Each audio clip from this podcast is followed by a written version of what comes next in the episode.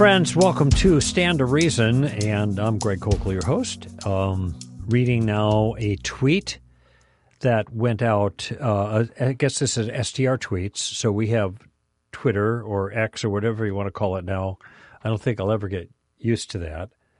Um, and it's like X rated, right? Of course, maybe people don't even remember that because they don't make movies that are X rated anymore. You remember Clockwork Orange in what was that, 1971 or 72? Stanley Kubrick, that was X rated. Midnight Cowboy, 1969. I think that was the year it came out. That was X rated because of the content. First for violence, the second one for sexual content, which was very modest by t- today's standards. You see more sex on TV commercials now than you did in um, uh, it was Midnight Cowboy, but um, nothing's X anymore. Um, nevertheless, so on X, aka Twitter, um, sometimes um, what Harmony tweets is a, a citation from something I've said or written. This one says this We're making a claim that fits our universal experience. Moral laws need a lawgiver. Things coming into existence need an adequate cause.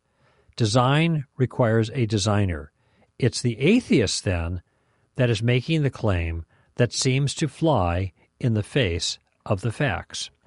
Okay, Greg Koukl. I said that sometime, but it's uh, not surprising notion. I've been saying this kind of thing for a long time that Christianity is the best explanation for the way things are. So when we look at the reality of moral laws, and we know that there is objective moral obligations because we complain so universally when those obligations are, are broken or not kept, and those laws are broken. And that's called the problem of evil. Doesn't matter where you lived or when you live, everybody knows that something's wrong with the world. Things are not the way they're supposed to be. Okay? That means there we acknowledge in our objections to evil in the world, which are impulsive, we and reflexive, so to speak. We don't we, we, we say these things without thinking about them because they seem so appropriate when we see ghastly events. Oh, that's terrible. And we don't mean, oh, we don't like it. We mean that's not the way it's supposed to be. That's wrong. That's wicked. That's evil. That's what we mean. Well, that, that requires or entails the idea that there's a law that is above all all people, that is incumbent upon all people, that is being violated to create the evil that we identify. But if there is a moral law, moral law is the kind of thing, it seems to me, that require real moral law, real transcendent law, that requires a transcendent lawgiver, someone that is appropriate to establishing the obligation, which is also the nature of morality. A moral, a moral principle is one we're obliged to keep, and we are at fault or guilty, culpable if we don't do that. So, for me to say that moral laws need a, a lawgiver, it fits our universal experience of those kinds of things. Okay? Uh, and the same thing for things that come into existence seem to need a cause because everything else that happens is caused by something else. Now, the only exception would be something that requires no cause in itself because it is an uncaused cause or the ground of reality. And by, by the way, ground of being to put it more philosophically, and something like that is going to be required, lest you fall into an infinite regress of events. What caused that? Well, this. And what caused that? Then this. Oh, well, what caused that? Then this. And what caused that? And now you have a vicious regress where nothing gets started. There has to be something that is primitive at the foundation, which itself is not caused because it's uncaused. That is the foundation for all causal events that follow. Okay? That's a necessity. So, in the ultimate sense, things that come into existence need an adequate cause. Why is that controversial? And then design requires a designer. There's all kinds of things on this table, including the table where I sit, that all require a designer because it's obvious that everything that I look at has been designed. The room and every single thing in it. I'm looking for floating dust particles in the air, which I don't see. So everything that I can countenance here, everything. Why does that need a design? Because it's obvious they are made for a purpose. They are the kinds of things that require know how to make. So, these three categories of things morality, um, cosmology, and design all seem to point to a deeper reality behind them, and they do so naturally and without effort. Now, it, it, it's possible that something that looks like it might have been designed wasn't designed. There's a, uh, just trying to think. you know, the clouds could form form an, what looks like an image, right? I've seen pictures of these things before. And you say, isn't it amazing that the wind blowing and the clouds being pushed around by natural forces seem, at least for this moment, to form this thing that looks like something, like a face, for example, or maybe a cross or something. So that's certainly plausible that some fairly simple things might be give the appearance of design. But ironically, if the thing that people are referring to looks pretty detailed, it's not just kind of general. It looks kind of sort of like a ship. Or that's Fred's face. Look at it. it looks just like Fred. Well, people, when they see something that particular, specific, are going to conclude that it was designed, some kind of miracle. That's the Virgin Mary there in the cloud or something like that. I'm not putting that down. I'm just simply saying, notice that even when the modest images, modest complexity, could form that look like they match something else, if they look a lot like they match something else, specified complexity, then we start wondering if maybe there was a designer after all in this thing, a miracle. Jesus in a taco or whatever. So notice the intuition that we exhibit there. Now, what I've just done in that simple reflection is to say that there are things that are part of our world that we all have access to that are best explained with an appeal to intelligence, an intelligent person, a someone, not a something that's just happening. Those three things that I give that I'm suggesting imply or from which I'm inferring a creator are three lines of reasoning for God. Evidences, if you will. Now, they may not be compelling uh, to everybody. I actually think they're quite compelling because what is the alternative? Well, the alternative is that there is no transcendent moral law, which results, by the way, in that there is no problem of evil. Really? Okay.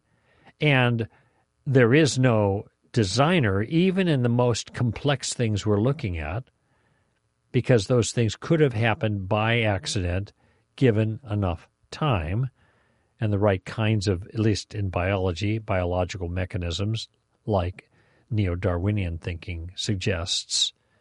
And it might be that um, the universe had no cause. It just popped into existence out of nothing for no reason. Which, by the way, if one adopts that, then what they have is a miracle. so both the Christian and the non Christian, non Christian who acknowledges the origin of the universe, which is just about everybody, believe in a kind of miracle, except for the Christian has a miracle maker and the non Christian has no miracle maker to make the miracle of everything popping into existence out of nothing with no cause. That strikes me as a more extreme uh, kind of miracle, more implausible. I, am reminded of Frank Turek and Norm Geisler's book titled, I Don't Have Enough Faith to Be an Atheist. It takes more of a leap of faith, if you will, to believe that the universe popped into existence out of nothing for no reason than it does to say that an intelligent, powerful designer made the universe because that designer is the ground of being himself and needs no cause. Okay, now, nothing that I've said so far has been surprising for any of you, and I think if you're fair minded, that, that you you can see that there's a point there. That's all I'm asking for. You can see there's a point there that moral laws need a lawgiver, reading again. Things coming into existence need an adequate cause. Design requires a designer. Or at least it appears like design, and if it's sophisticated design that matches if it's if it's not just complex, but it's it's uh, it's ordered complexity. It's a it's a specified to a different external form. And think here, Mount Rushmore. Well, that's a wow. Design follows from that. I want to read to you a response to that tweet. And uh, this is Icarus62. Don't know who it is. But here is the response Only atheism is rationally justifiable. There's no evidence at all for any gods and never has been. Reason tells us they're all invented. Now, I read this to you because this kind of, I don't even want to call it a response, this kind of reaction comes up a lot when theists make the kind of um, case. It wasn't just a claim that I made, it was a case. The case for a lawgiver, the case for a designer, the case for a creator. It's I'm making a case. It's because the nature of the thing requires something to adequately explain it. And in reaction, not response, a response responds to the points. This reaction is just gainsaying. What's gainsaying? Gainsaying is saying, no, it ain't. No, it ain't. No, it ain't. Well, it seems to me you got to do better than just saying, no, it ain't, than gainsaying it in order to, to address a case that's been made. But this happens all the time. Only atheism is rationally justifiable. Okay, wait a minute. I just made the point, three of them, to show that the atheist is making a claim that seems to fly into the face of the facts. And he says, No, it ain't. Your your view is not justifiable at all, and atheism is the only justifiable one. All right, show me why the things I said don't follow and explain how atheism follows being justifiable rationally from the existence of transcendent moral laws as as witnessed to by the problem of evil the origin of the universe and the apparent very intricate design of the universe show me why atheism is a better explanation and therefore rationally justifiable. You said more than that, Icarus. You said it's it, only atheism is rationally justifiable. See, I address I address this in Street Smarts. in the chapter on atheism because this is an end around. This is uh, what atheists will say there is no evidence. Well, wait a minute. I just gave you three types of evidence. There's a difference between offering evidence that is not adequate to the task and offering no evidence at all. but I offered some evidence. And actually, it's not bad. Many, many people have found this compelling. Smart people. All right. So it seems, at bare minimum, to a fair minded person, that this is at least um, a case, which is what I said. But this atheist simply says only atheism is rationally justifiable. Can you tell me why that's the case? There's no evidence at all for any gods. This is the second statement. Well, first show me why atheism itself is even rationally justifiable, first of all, which you haven't done.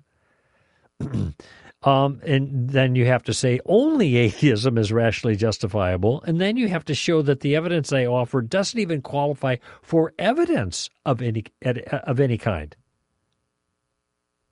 And then the final statement reason, reason tells us they're all invented. Tell me what it is about the nature of reason, about the laws of reason or rationality, or the, the, the practice of rational disputation, of working something out based on reason, how that tells us that every God is an invented God. What I just did is gave three reasons to explain three features that are evident to virtually everybody in the world.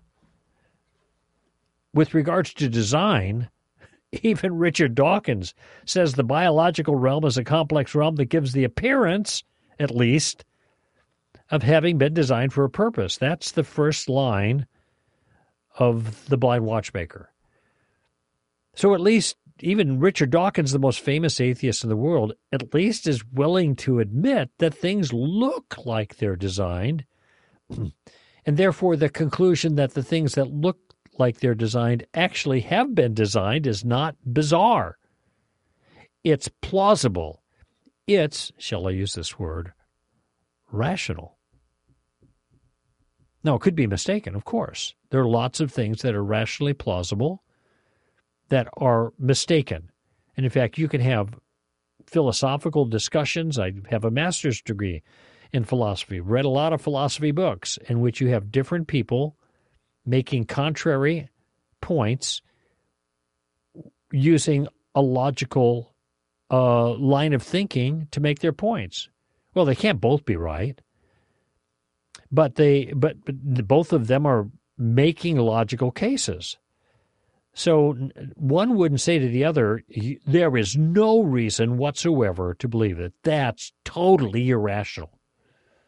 Not likely they would say that when a rational argument has just been given, unless there's some kind of hidden problem that creates a circularity or that uh, turns out to create a self refuting kind of set of circumstances.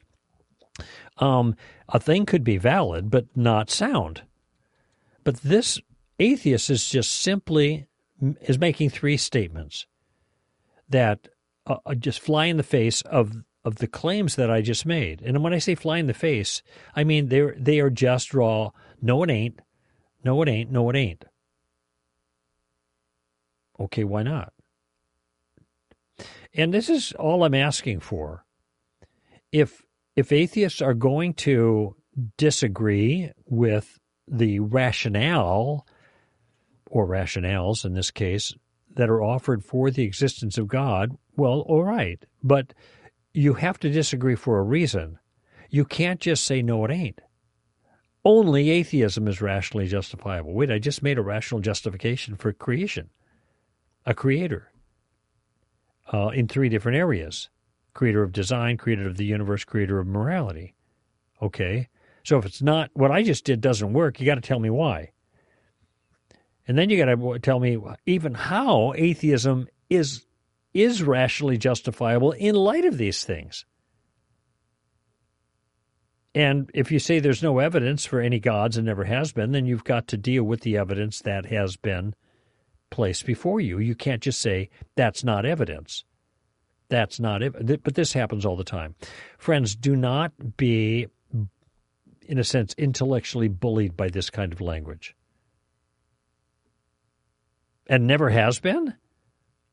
There's no evidence for any gods. It never has been? This person must be really wide, wide read. Is it wide read? Widely read? They read a lot, like everything, to know that there never has been.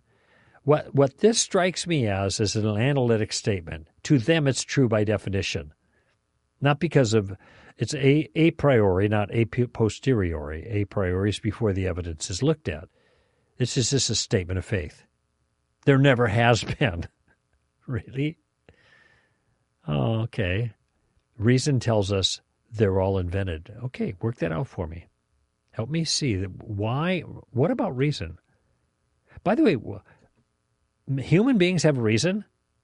How, if we are just molecules in motion, that's it. How is it that reason exists at all? This is called the transcendental argument or the preconditions of intelligibility. It's a favorite of presuppositionalists, and it's a good point they make. How, how if and Lewis made this point, and others beside him. This is a big deal to Lewis. If if we are just the result of a blind process of atoms colliding together, why is it that we can even trust our faculties to give us true information about the world? Because, you know, in Darwinian terms, natural selection does not select for truth. It selects for survivability, or more precisely, according to Dawkins, getting your selfish genes into the next generation. And many atheists believe that Darwinism has tricked us into believing morality is objective when it's not. And Michael Ruse is a great example of that, well known philosopher from University of Florida or Florida State, one of the two, and written extensively on this. He says just a it's just a trick of evolution. Well, if the evolution can trick us into having false beliefs about objective morality, what other beliefs has it tricked us into holding that are also false? You can't trust evolution. Now, let me put it this way if evolution is true, you can't trust your own thinking. That seems to follow. So, how is it that reason tells us that all gods are invented? Unfortunately, Icarus 62 is not with us. Can't explain any of those lines. But I'm just saying, you need to do more than just gainsay a point if you want to be taken intellectually seriously. When something akin to a case has been made contrary to your view, which is what I offered.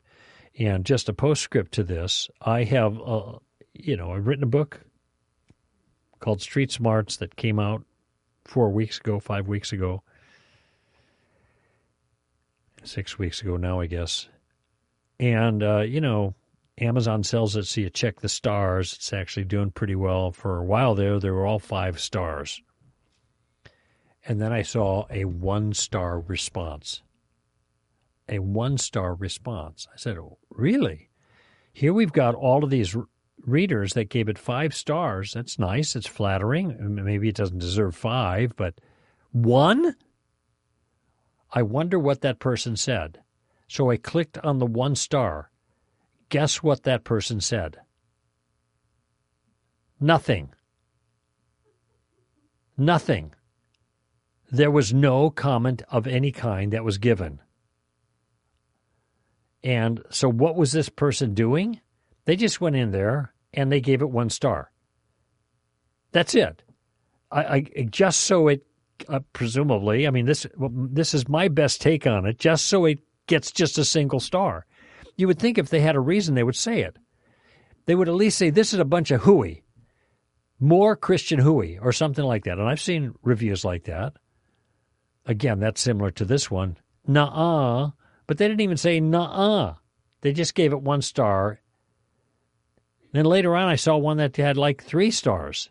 There were two or three of them. Oh, okay. Wonder what they said. Guess what they said? Nothing. Well, at least it's three stars. That means they thought it had some merit, even though they didn't want to write anything about it. But the person who puts one star and says nothing, it looks like a troll. All right, I'm just going to hit this one star just so he gets a one star. He can't get a perfect fives. So I think I'm doing at 4.8 now. It's all right. but notice the one star. It's a nah. Just like Icarus 62 here. Don't settle for that. Listen, don't settle for this response if you're a Christian. And why would you settle for it if you're an atheist? Why would you settle for that? Why wouldn't you say something worthwhile that justifies your rejection of any of those three points that I've offered? I don't know. Go figure. All right, let's go to a break and then calls here on Stand to Reason. Stay with us. Friends, if you like this broadcast, I know you'll love hashtag STRask. It's our shorter 20 minute podcast where I am paired with the wonderful Amy Hall, and together we answer the questions you send us on Twitter. Hashtag STRask is released twice a week, Mondays and Thursdays, and it's only about 20 minutes long, so it's perfect to listen to on your morning jog or while driving around running errands or cleaning your garage or just plain loafing at home. Amy and I tackle your questions on theology and ethics and culture and lots more, offering our insight on the questions you're asking or the challenges you face. You can listen on Apple Podcasts or wherever you download your own shows. Just remember, send us your questions on Twitter using the name of the podcast, hashtag STRask. That's hashtag STRask. I attended Andy Stanley's Unconditional Conference an event intended to train the church how to minister to LGBTQ youth. Find out my three main concerns with this conference in the most recent episode of my podcast, Thinking Out Loud with Alan Shlemon. Look for it on Spotify, iTunes, your favorite podcast app, or at the top of the homepage at str.org. Hey friends, would you like to be encouraged throughout your week with timely, relevant content meant to bolster your knowledge, wisdom, and character? Or maybe you have a desire to be connected with other like-minded Christians from around the world. If so, then you need to follow Stand to Reason on social media. You can find us on Facebook, Twitter, Instagram, and YouTube. Not only will you be able to interact with other Stand to Reason followers, but you'll also stay up to date and informed on our latest resources and events. In our current culture, it's important to have something of value to break up your social media feed. So just visit str.org and find the links to all of our social media platforms at the bottom of the homepage.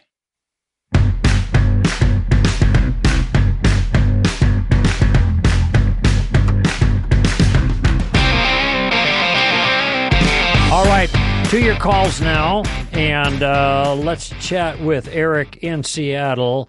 And Eric, I'm going to be in Seattle in a couple of days. I know. I saw that. That's why I'm calling. Oh, are you coming to that event? Well, I thought about it, but here's the thing. So Cedar Park Church has women pastors. Um, of course, we were just talking about this issue, um, and so which I don't think is biblical. Um, Wait, the church that I'll be speaking at has female pastors. Is that what you said, or is that several? You, okay, several. but is there are they the head pastor? So, well, first of all, just a thought. I mean, you're speaking there, so I mean, I'm I would just was considering attending, and I already did the research, so I would think you would have looked that up. Not, I don't want to be rude or anything, but um, but the the husband and wife um, that run the church or whatever, the the he's the head pastor, she's an associate pastor, and then there's several pastors below them that are yeah. female. Okay, so why why would I turn that down? Well, I actually didn't know that, but it, to me it's irrelevant. I'll probably tell you why in a moment. But go, why would you think I should turn that down? Well, because it's not biblical. Okay, let me ask you a question. Um, do you think Mormons are Christians? That's a good question. I don't know. I know less about that issue than I do. no. No, okay. I'm talking about uh, Mormonism per se, not any given Mormon that you might know. Um, I would say certainly generally not. But again, okay, I know less good. about that issue. No, I issue. think you're right. It's not. It's but not. and they might be talking about apples and oranges here. We'll see. If I got an invitation to speak at a Mormon church, should I turn it down because they're not Christians? Here's it might depend on what you're speaking on, but here's the difference, okay? These people should know better. They're professing Christians who claim to read the Bible, claim it's who would, who would claim it's true. Okay. Okay, and the Mormons don't think that. They they hold the LDS thing about the Bible, but they're, they're deceived. It's a different issue. Okay, so So uh, that, that that's part of my reason. okay, okay, They should got know it. better. I, I, I, in my mind, well, let me just give you another illustration then. Okay, so Trinity Broadcasting Network, you know who those characters are? Yeah. Okay, so there's a lot of characters. So I'm kind of joking a little bit because people they used to be seem they used to be more kind of bizarrish than they are to people now. They kind of mellowed out a little bit since uh, Jan and what's his name, you know, gone, whatever. But um, they they got a lot of word faith people on there. All right. Yeah. Now these are Christians that should know better, right?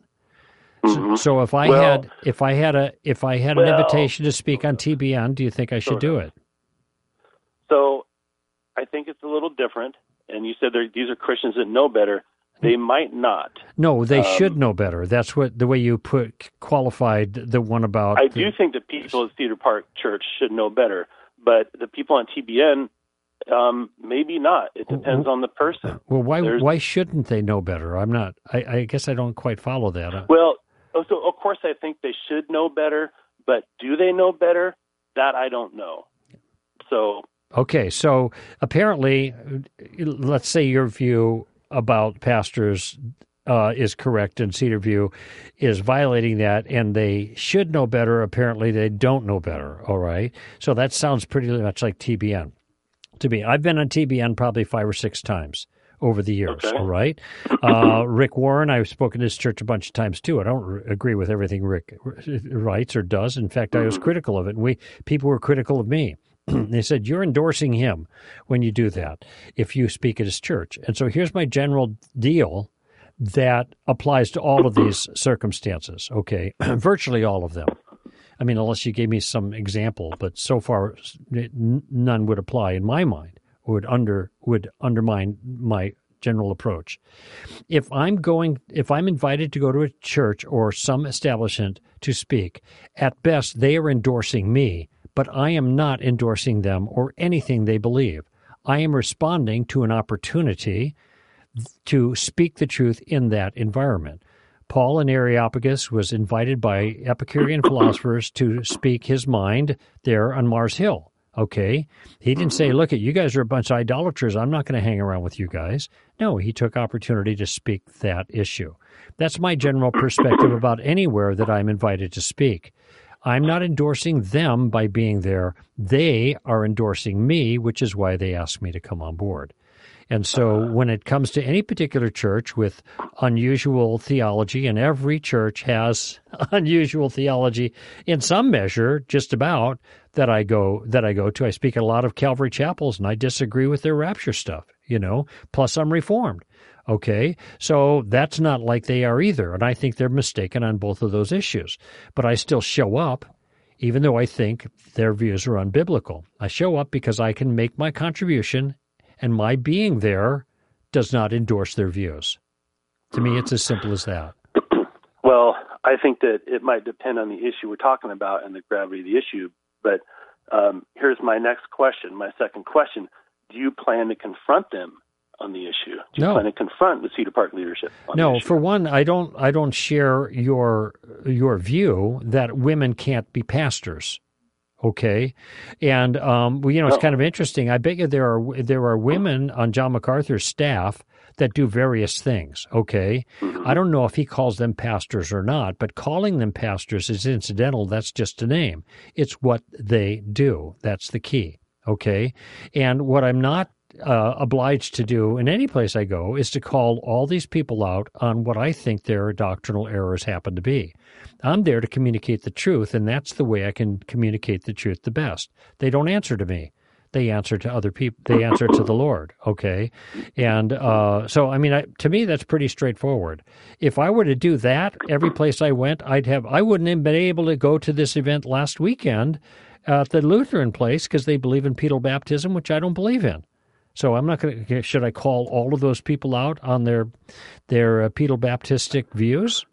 No, not necessarily, but it, it it depends on the issue and whether or not you should call somebody out. So So the here they believe that baptism is necessary for salvation. That's pedobaptism and their whole Baptistic, um, their their their their view on baptismal regeneration. That's their view. To me, that's significant mistake. I agree. That's Okay. a problem. Right. Um, so, but you wouldn't have me call the Lutherans out on that, but you'd have me call these people out because they have female pastors. I might have you call them out on it. In fact, I would maybe ask the same question. Would you confront them on that issue? Seems like it would be in order. Yeah. Well, the like issue of salvation is a serious issue. Yeah, well, this is pr- a a area that we that we disagree on. I don't, I don't know what else to say. I've tried to give you a bunch of parallel examples to show the common sensibility of my approach to this, and that there's nothing inappropriate about me speaking uh, at this venue when they have people who believe and practice theological things that I don't hold to, hold to, even even aggressively. It turns out that I don't think I don't even know the circumstances there, and it may be that I don't disagree. I, I have no problem with a woman fulfilling a role in the church that somebody calls a pastoral role. I do have a problem with a woman being a lead, functioning as a lead pastor, and therefore as a de facto elder, because I think that violates First, or rather, uh, First Timothy three. So, so here's I'd like to speak that if I can. Mm-hmm. So, why even split hairs on the issue? Why even dance with it? This is if you look at the scripture where um, Paul says, you know, I don't allow women to teach or have authority over men because Adam was deceived for, you know, he was Mhm. deceived first, That's in cetera, chapter right? two, right? Yeah. yeah. So he Uh, takes it back to the garden. He takes it back to the garden. What what did Satan? What was the first thing that Satan said to Eve when he approached her? Has God said? Did God really say? hmm Did God really say?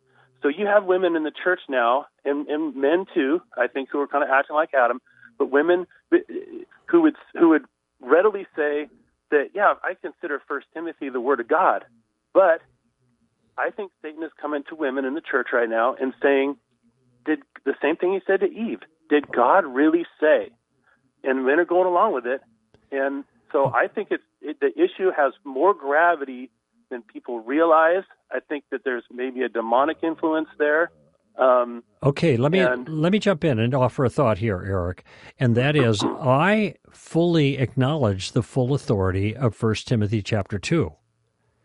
I just know that there's a contextual problem with that interpretation because the Greek word for man is aner, and the Greek word for husband is aner, and the Greek word for woman is gune, and the Greek word for wife is gune.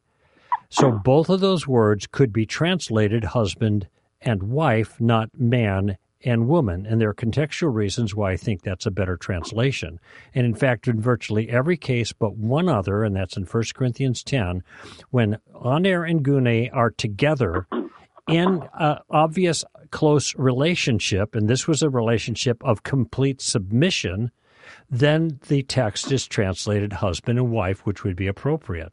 So the question isn't here the authority of Scripture. The question is how we understand what these verses actually mean.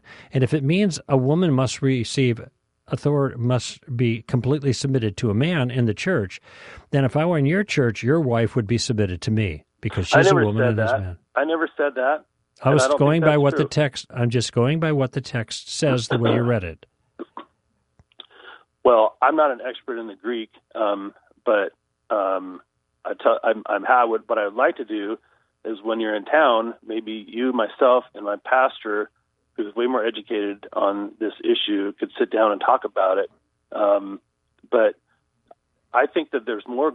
The gravity of the issue is more than maybe people realize. Mhm. And one evidence of that is that churches that approve of and have women pastors tend to go on to approve of homosexuality. Well, that's not true across the board. I mean, it's not even a pattern. I didn't say across the board. No, well, I said it's- tend to. well, you're suggesting tend to. That's a pattern. I just simply have not seen that. I just have not seen it, and I've been exposed to a whole lot of churches, and Well, have women pastors too. Not then the further same. Not the is in order. not the same Um, as head pastors, but that's to me that's a different category. But women who have past churches who have women that are working and they call them pastors. They're functioning in what they think is a shepherding role in the church. I I don't so, have any problem with that, and I think and I and I, I don't think the first Timothy two passage addresses that the way you do, but that's okay. Okay. We can have a difference well, of opinion, but I'll tell you what, my schedule from Friday night to Sunday morning is absolutely full. So I can't even meet with somebody that's a friend of mine in that area. I was already invited by some other friends to have dinner, and mm-hmm. I'm not mm-hmm. going to be able to get away. But I, I, I bet. Mm-hmm. Okay. I'd uh, like to talk about it more, um, and maybe I could, but but just uh, on the issue of saying the title pastor is incidental. Okay, so I think we could both acknowledge that there's pressure from the culture, there's pressure from the world to acquiesce in this area, to accept women pastors, to accept homosexuality, all these other things. So why even play around with it? Why even dance with it? Why not okay. just be clear and not even have women in leadership have the title of pastor and just say we're going to we are taking a strong stand on this. We're going to be biblical and we're not even going to dance around the issue and give it even a hint of acquiescence to worldly thinking. Okay, Eric, tell me the verse that states clearly or even unclearly that a woman cannot be called a pastor in a church. so I don't have that, but I have the principle of Second Tim- of First Timothy two twelve. Okay. Yeah, but that's only one aspect of a woman's role in the church, and that is teaching men. that is. That's what it's talking about. I know the passage you know quite that? well. I know the passage quite well, and that's what it's talking about. To receive, it seems, like you're, it seems like we're trying to really overthink this hard, so that we don't uh, have to, so that we can fit in the fit in with the world. Well, I'm I'm just going to have to leave it there, Eric. I, I will okay. let you have the last word on that. Um, I think I'm just going to leave it there and All let right. people make their own decision. But I appreciate the call. Yeah, I appreciate your time. Thank okay, you, Greg. Take care. You too. Let's see. Oh, that's number two. I got to push that button. All right. Hmm. Just making sure I push the right button so I don't lose the wrong caller. All right, Ryan here in uh, Pittsburgh. Ryan, welcome to Stand to Reason. Hi, Greg. Hi. Thanks for having me today. Yes, you're welcome. So happy Reformation Day. Oh uh, yes, yes, Day. and also Melinda's birthday today. Uh, so, What's uh, in keeping with the in keeping with today, I've got a question about uh, sola scriptura. So, all right. Yeah, I've been uh, recently talking with a friend who wants to convert to Catholicism, and she's uh, told me that uh, she can no longer accept sola scriptura because uh, uh, it doesn't seem to her that uh, writing down would be the only authoritative medium for Christian history and doctrine. And so she's now also sending me, uh, for example, passages from uh, citing uh, church fathers such as Ignatius of Antioch or Tertullian. Mm-hmm. Late Tertullian, second century, got it. Yeah, uh, with support for, uh, for example, um, a uh, high church, for example, do nothing without the bishop, uh, or uh, transubstantiation. Yeah. Like, by the way, that that second that other thing, doing nothing without the bishop kind of thing, would have been really hard for the uh, first century church, wouldn't it have been? Who were getting all these letters from the disciples and passing them around because they didn't have any bishops telling them um, how to proceed. They just had the letters from the disciples or from the apostles, more specifically. Um, I, just, I always thought that was kind of interesting when the the the point is played that what good is an inspired interpretation? You didn't use this language, but it's kind of the point seems to be moving in this direction. What what's the point of having what good is an inspired interpretation, rather inspired scripture without an inspired interpretation? Well, that would leave the pretty much the whole church, the first century, out of proper understanding of the text because they didn't have bishops to tell them or priests to tell them what these texts mean. They just had the texts that were letters written to them by apostles. So, I mean, that point doesn't make any sense to me at all. Here's an here's an important point. Why don't Protestants view the works of the early church fathers as authoritative for doctrine? Is because the early church fathers didn't think of themselves as their works being authoritative for doctrine. It was rather their understanding of what Scripture said. The Scripture had the authority. That's called canon canon authority. It was the early church fathers that consistently quoted the authoritative canon to make their case regarding theological issues, especially dealing with the er- errors and the heresies that were coming up late first century and second century. Different errors came up, and um, uh, big one in the second century was Gnosticism, and after that, Arianism that got dealt with in the fourth century, and other Christological concerns. But there was always a going back to the canon, that is, this group of writings that were from those who had been trained and authorized by Jesus himself. And that was what was the main the main criterion for canon was apostolic authority. So the church fathers didn't think that they were writing holy writ. They were given their opinions on Holy Writ. I think those opinions are valuable. We have to te- keep those in mind, but we can't cause those things to overturn what seems to be the teaching of Scripture as we understand it. Okay. Does that help? I follow. So okay, here's a thought that you might offer to your friend. I'm not sure how much of this is for yourself or just responding to your friend who's, in a sense, listing towards Rome right now. Um, uh, the, yes, they have multiple uh, sources of authority. They have Scripture, they have the Holy Tradition, they have the, the magisterium, teaching magisterium of the Church, and then they have the Pope when he speaks with his special authority, ex cathedra or from the chair.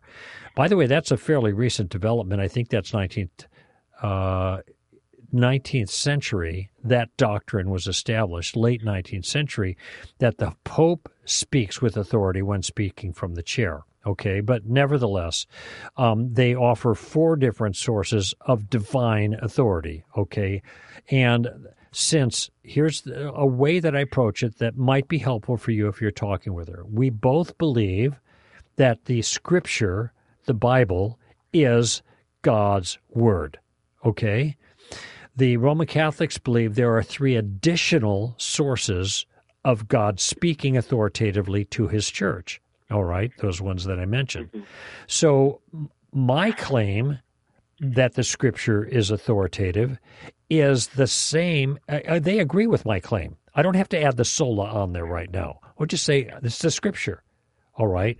So anything that the that in those other sources of authority that is offered has to at least be consistent with what has already been revealed. Okay. Fine. Now, if they're going to argue that they have three additional sources of authority when they agree on my source of authority, they're going to have to verify and justify those sources independently. They can't just say it and then fault me for claiming sola scriptura when I haven't proven sola scriptura. I don't have to prove anything. I'm just affirming what they affirm with regards to the Bible, and they add additional revelation that they claim is authoritative. They have to make the case for their additional sources of revelation. I don't have to refute them as if they stand automatically by giving making a case for sola scriptura. They are the ones that are adding the additional authorities for consideration. So that's one part. Um, secondly, it's just an observation. And I was raised Roman Catholic, all right, in the Vatican I tradition. And uh, the masses I went to as a kid were all in Latin. My brother was a altar boy. He had to learn all the Latin. I tried to be an altar boy. I couldn't learn the Latin, so I never was. All right. But I have made an observation in, in amongst a, a number of different religious groups, and I'm not trying to create parity here between them all, but there is a pattern. And the pattern is when the Bible is accepted as the Word of God and an additional source of authority is added to the mix what ends up happening is the Bible ends up taking backseat to these additional sources of authority. I've seen it happen with the uh, the Mormons who believe in the Bible, but also the Book of Mormon, the Pearl of Great Price, and the Doctrines and Covenants. Three more. Well, the Bible ends up taking a backseat to those three. I've seen it happen with Jehovah's Witnesses who believe the Bible, but then they also believe the Watchtower Society. Now, I'm not putting Roman Catholicism in the same category as them, except for this pattern, because they have the Bible plus these other things.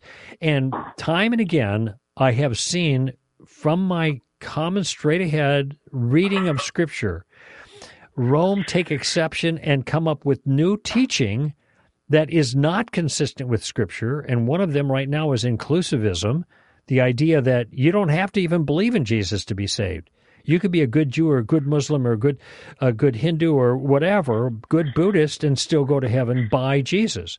That's called inclusivism. These are called by Karl Rahner as, uh, uh, I think they call them unconscious Christians, or sort of, uh, or subconscious, or uh, anonymous. There it is, not a, anonymous Christians. Well, that's nobody had ever heard of that for a thousand years. Even Rahner acknowledges that. so it's not coming from the New Testament. What must I do to be saved? Believe in the Lord Jesus Christ and you'll be saved. There it is. So now we've got a teaching that's coming from the authoritative sources of the Roman Catholic Church that is contrary to Scripture. What happens to Scripture? It doesn't count as much as this other thing. And I've talked to dozens, I mean, made dozens, maybe a dozen different Roman Catholic priests on the air in so called interfaith dialogues that make this particular claim about inclusivism, anonymous Christians. All right. So, so just an observation here that when you have multiple sources added to the Bible, the Bible gets the short shrift. I've seen it happen over and over again. So that's an, something else to keep in mind here uh, on this particular issue. Okay. Does that help? Yeah, I think so. So I, uh, yeah. Have some conversations with your friend and give me a call back when she comes up with other things. How about that? Sounds good. Sounds like my approach should probably basically be rather than uh, like read up on how to demonstrate such and such documents as uh, unauthoritative or inauthentic, just say we both agree that Scripture is uh, God breathed, right? Right. Okay. And once I do that, I just sit around and wait for a contradiction. The well, the what what you well, that's not quite the approach, but you, you're moving in the right direction. The Bible we both agree on, so we should both be able to make any theological point from a fair reading of Scripture. Okay. Now she wants to bring in other authorities. Well, those authorities have to be verified. Why should I believe that the teaching magisterium and uh, holy tradition and uh, and um, the the Pope from the chair are speaking with divine authority? That's all. On, the burden of proof is on her on that one. Okay, yeah. and the early church fathers, as far as I could tell, didn't believe they were speaking with divine authority. They were drawing their understanding of scriptural truth from Scripture. Yep. Now they what they had to say about it is important. We should read what they had to say about it. But but they were deriving authority from this text, not from themselves. Okay, and that's the point I would make. So ultimately, we go back to Scripture to see were these fathers correct in what they believed. Origen apparently believed in the pre pre-existence of the soul, and maybe reincarnation. I don't know, but just because they were a church father doesn't mean they were right about everything. So anyway, just a thought there, yep. okay? Okay. All righty. Thanks for the call. Thanks, Greg. Okay, Good Ryan. Yeah, take care. Now I, I'm jumping here because we got one other caller that I wanted to get in, and maybe maybe oh I'm looking at I got three minutes. We can't do this. I was going to go. Amy and the, the the bearded beasts are shaking their head. No, no.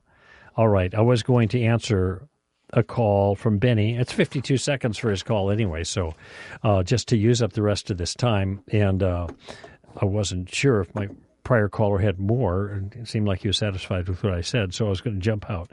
and what am I doing now? I'm just making a lot of noise to use up the last three minutes since I can't take a, a call. By the way, I think this is a fair way of approaching this whole thing about sola scriptura. We are we don't have to make the claim only the Bible. And that needs to be clarified what we mean. And what we mean is it is the Bible that is the sole source of authoritative, God breathed information. That's what it amounts to. Now, that has to be interpreted. It has to be interpreted properly and fairly. Okay. And for the person who says, well, wait a minute, what good is that if we don't have a uh, divinely inspired interpretation? That's what the church can give us. Well, wait a minute. Even the divinely inspired interpretation has to be what? Read and what? Interpreted. No matter what we end up with as the final divinely inspired whatever, we still have to read it and figure out what it means. This is true at every single level. So it doesn't help at all to say it needs a divinely inspired interpretation because then the question is who's going to interpret the divinely inspired interpretation? And that's why you have catechisms and then commentaries on the catechisms and all this other stuff. I have reason to believe that the Bible is divinely inspired, God breathed. I have no reason to believe the other things are such. And any other claims to be correct theologically in the Christian circles needs to be uh, verified by the text itself.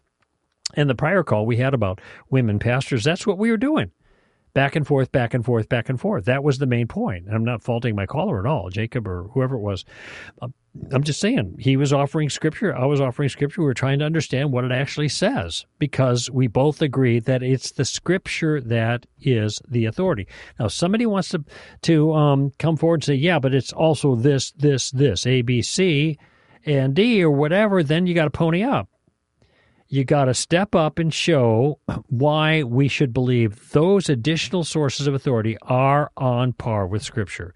And like I said, when this has happened, invariably, and this, in my experience, is true in each of those groups that I mentioned, invariably the Scripture ends up in the back seat.